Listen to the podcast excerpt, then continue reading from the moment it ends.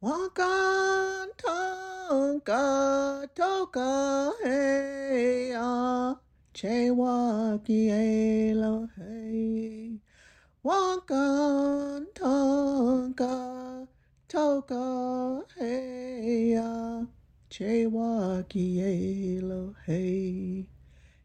Pam petu washte, ishtama zewi imakiapi, tinta winta hamataha, umaha oyate mea. Hello, everyone. I just spoke to you in the Dakota language, and I spoke to you in the Dakota language because that's one of the original languages of Minnesota. And what I said was, my native name is Ishtama Zewi, which means Iron Eyes Woman and I currently live at the Prairie Island Indian Community, one of the 11 reservations in Minnesota. And I'm also a member of the Omaha Tribe, enrolled member of the Omaha Tribe of Nebraska, and I'm a member of the Meskwaki Tribe of Iowa, and I'm also part Dakota. I'm one of the three ICWA compliance consultants in the American Indian Wellbeing Unit within the Department of Human Services Child Safety and Permanency Division. I'm very excited about this podcast. These first six podcasts focus on six major provisions of the Indian Child Welfare Act, also known as ICWA, and the Minnesota Indian Family Preservation Act, also known as MIFPA.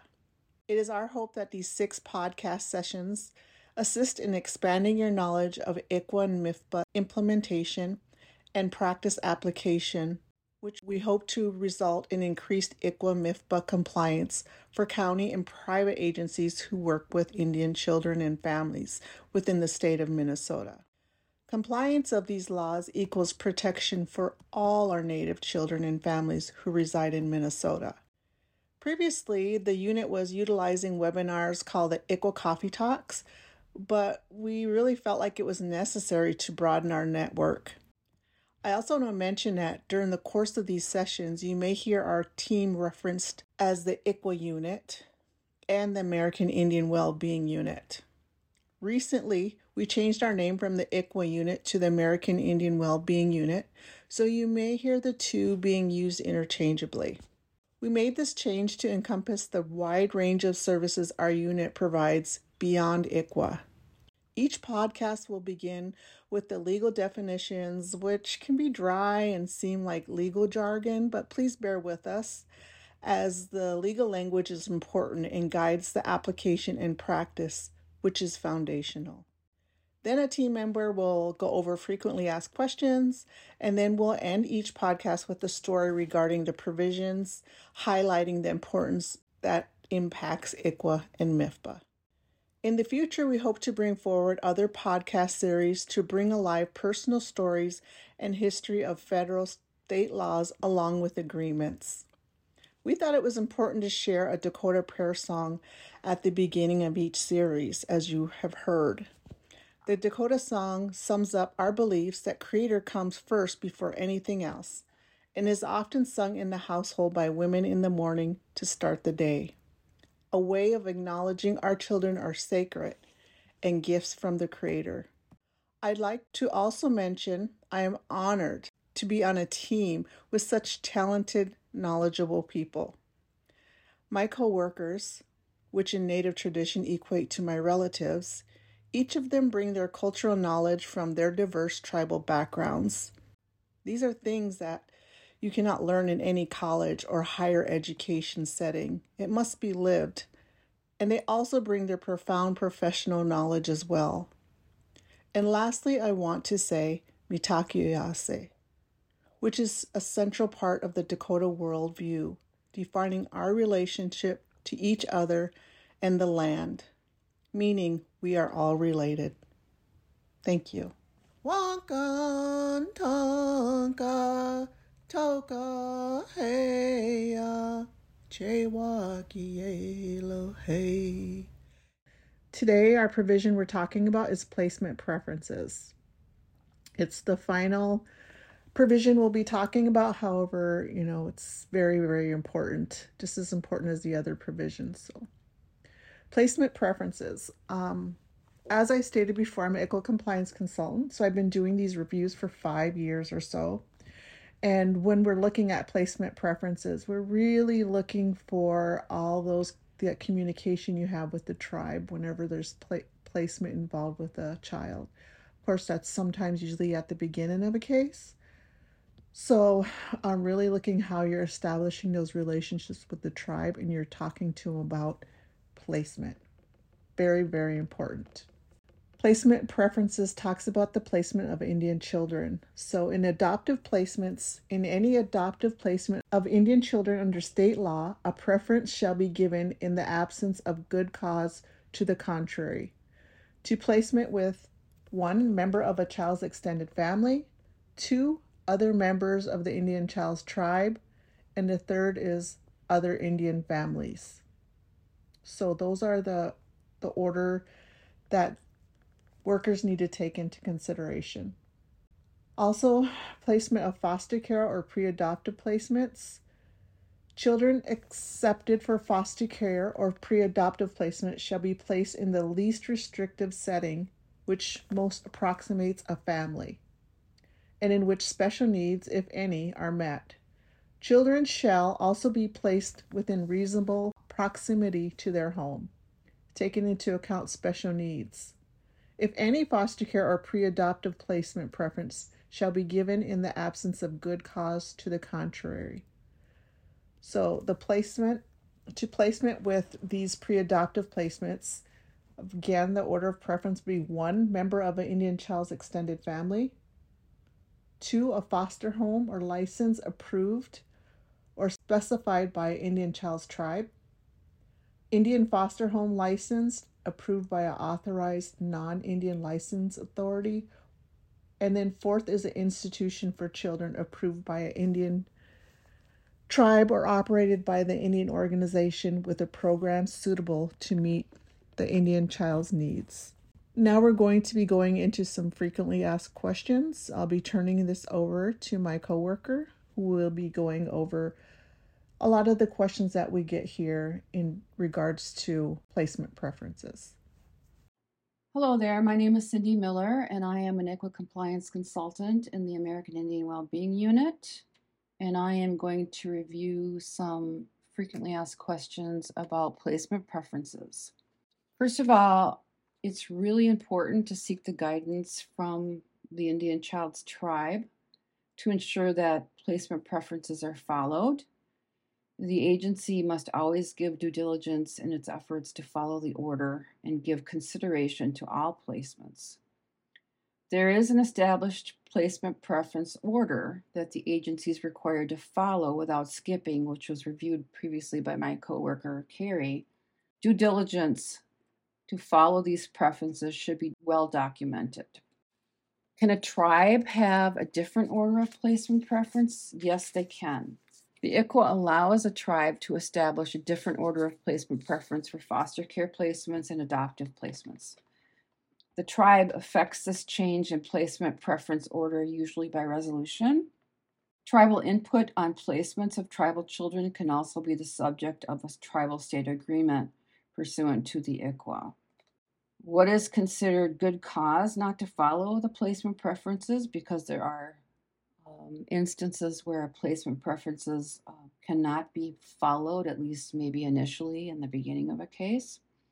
But again, that has to be well documented, and the tribe needs to be notified of why these pref- placement preferences are not being followed.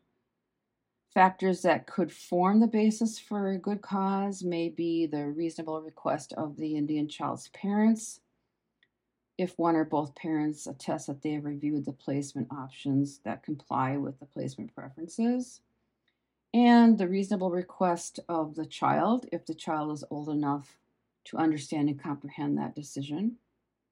Another uh, basis for good cause may be the presence of a sibling attachment that can be maintained only through a particular placement.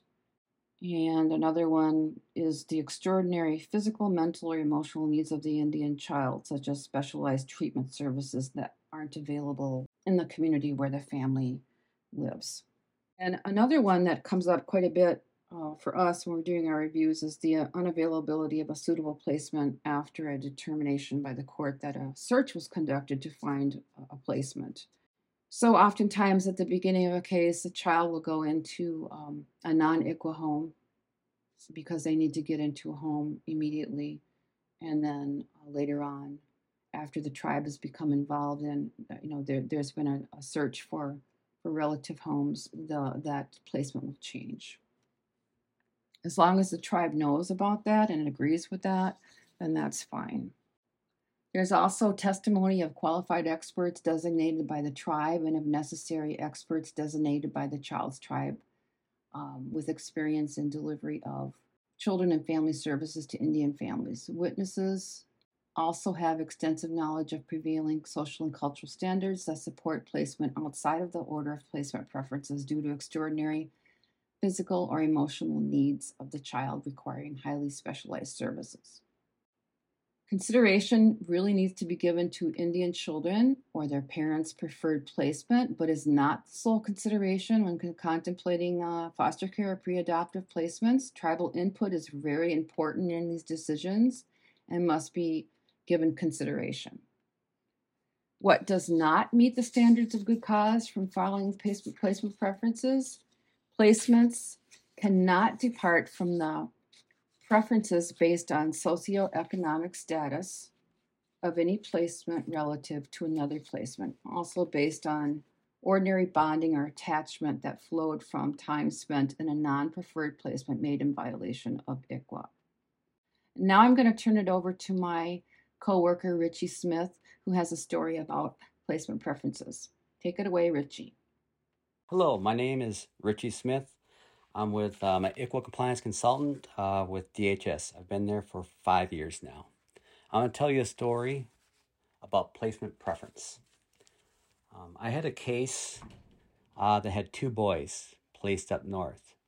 And the, the interesting thing about this case, I actually knew their father when I worked at the Golden Eagle program um, many years ago. But this, I remember that child because he always told me we'd be sitting on um, Bloomington and Franklin Avenue and said, Richie, look, there's a drug dealer. Richie, I know who that person is. He knew everyone, the whole community down there. And so basically, with working with these two boys, I'm seeing like a repeated cycle um, in the child welfare system. So these both these boys had been in foster care for two years now, and uh, we really didn't have any options for these kids. Um, these children were placed up north. They were in an ICWA home, and I'd come see them monthly, but I could tell like they weren't loved the kids were, you know, their needs were being met. And when I talked to the boys, you know, they'd say, "Oh, we're going to the activities, the sports activities to the um, the foster parents' kids." So they go, always go and watch them for the basketball tournaments, but they were never had their own activities. And so I went back into the court system and I asked for the judge. I asked for him to order a family group conference up in Leech Lake, and the judge did order that since we've been open for two years. We had to get to, we had to find some kind of relative, some kind of placement. So prepare for this. Um, as you have been hearing from my colleagues again, there's always these extra provisions that we're talking about, and they always um, active efforts is always involved into these provisions too. So prepare for this. I was going up north. I was speaking to families. Uh, what to expect, you know, if they were to um, adopt these children, take custody of these children. I let them know about North Star. North Star was just new then. There was many, many regulations, a lot of hoops to jump through. So you want to prepare them. So I went with them. And so we had our first family group conference up in Leech Lake, and it went well. A lot of relatives came, but no one still stepped up. And one thing I just want to throw in there, I mean, I know when uh, sometimes we send letters out to family members, you know, requesting for them for them to come or just to check out uh, uh, this family member. I, I really believe like uh, face to face, talking to family members is the best thing you can do to get more family involved. So, um, as I was going with the family group conference, I was saying no one stepped up. So, I had to ask the judge again to court order another family group conference. And again, I went up to Leech Lake. I was up at 8 o'clock at night, knocking on doors up at Leech Lake, um, talking to relatives, letting them know what to expect at a family group conference and the things that they will need to do to prepare um, if they're get custody. So after that, after I reached out to them, we had a family group conference up in Leech Lake, and we actually had a family member say that uh, we would love to have these children in our home. These children have been out of home for two years, and the tribe was in agreement. The tribe was there actually, so it was kind of like a no brainer. But um, now these two boys, they have a family, they have a love, they have a connection to the tribe, and the best interest, political status of the American Indian child is protected. So that's why it's important for placement preference to always reach out and speak to the tribe and speak to relatives in person. Miigwech. Okay, well, this is Carrie Owen. I just wanted to say this completes our ICWA MIFPA podcast series on our provisions. I just want to say thank you to everyone. I hope that this podcast was helpful in terms of ICWA MIFPA compliance. And I really want to thank my coworkers for coming up with stories, for doing their part, for coming together and taking time to do this. We look forward to the future and perhaps coming out with other additional podcasts around ICWA and MIFPA. Thank you and have a great day. This podcast was supported in part by a grant from the Minnesota Department of Human Services, Children and Family Services Division. Toka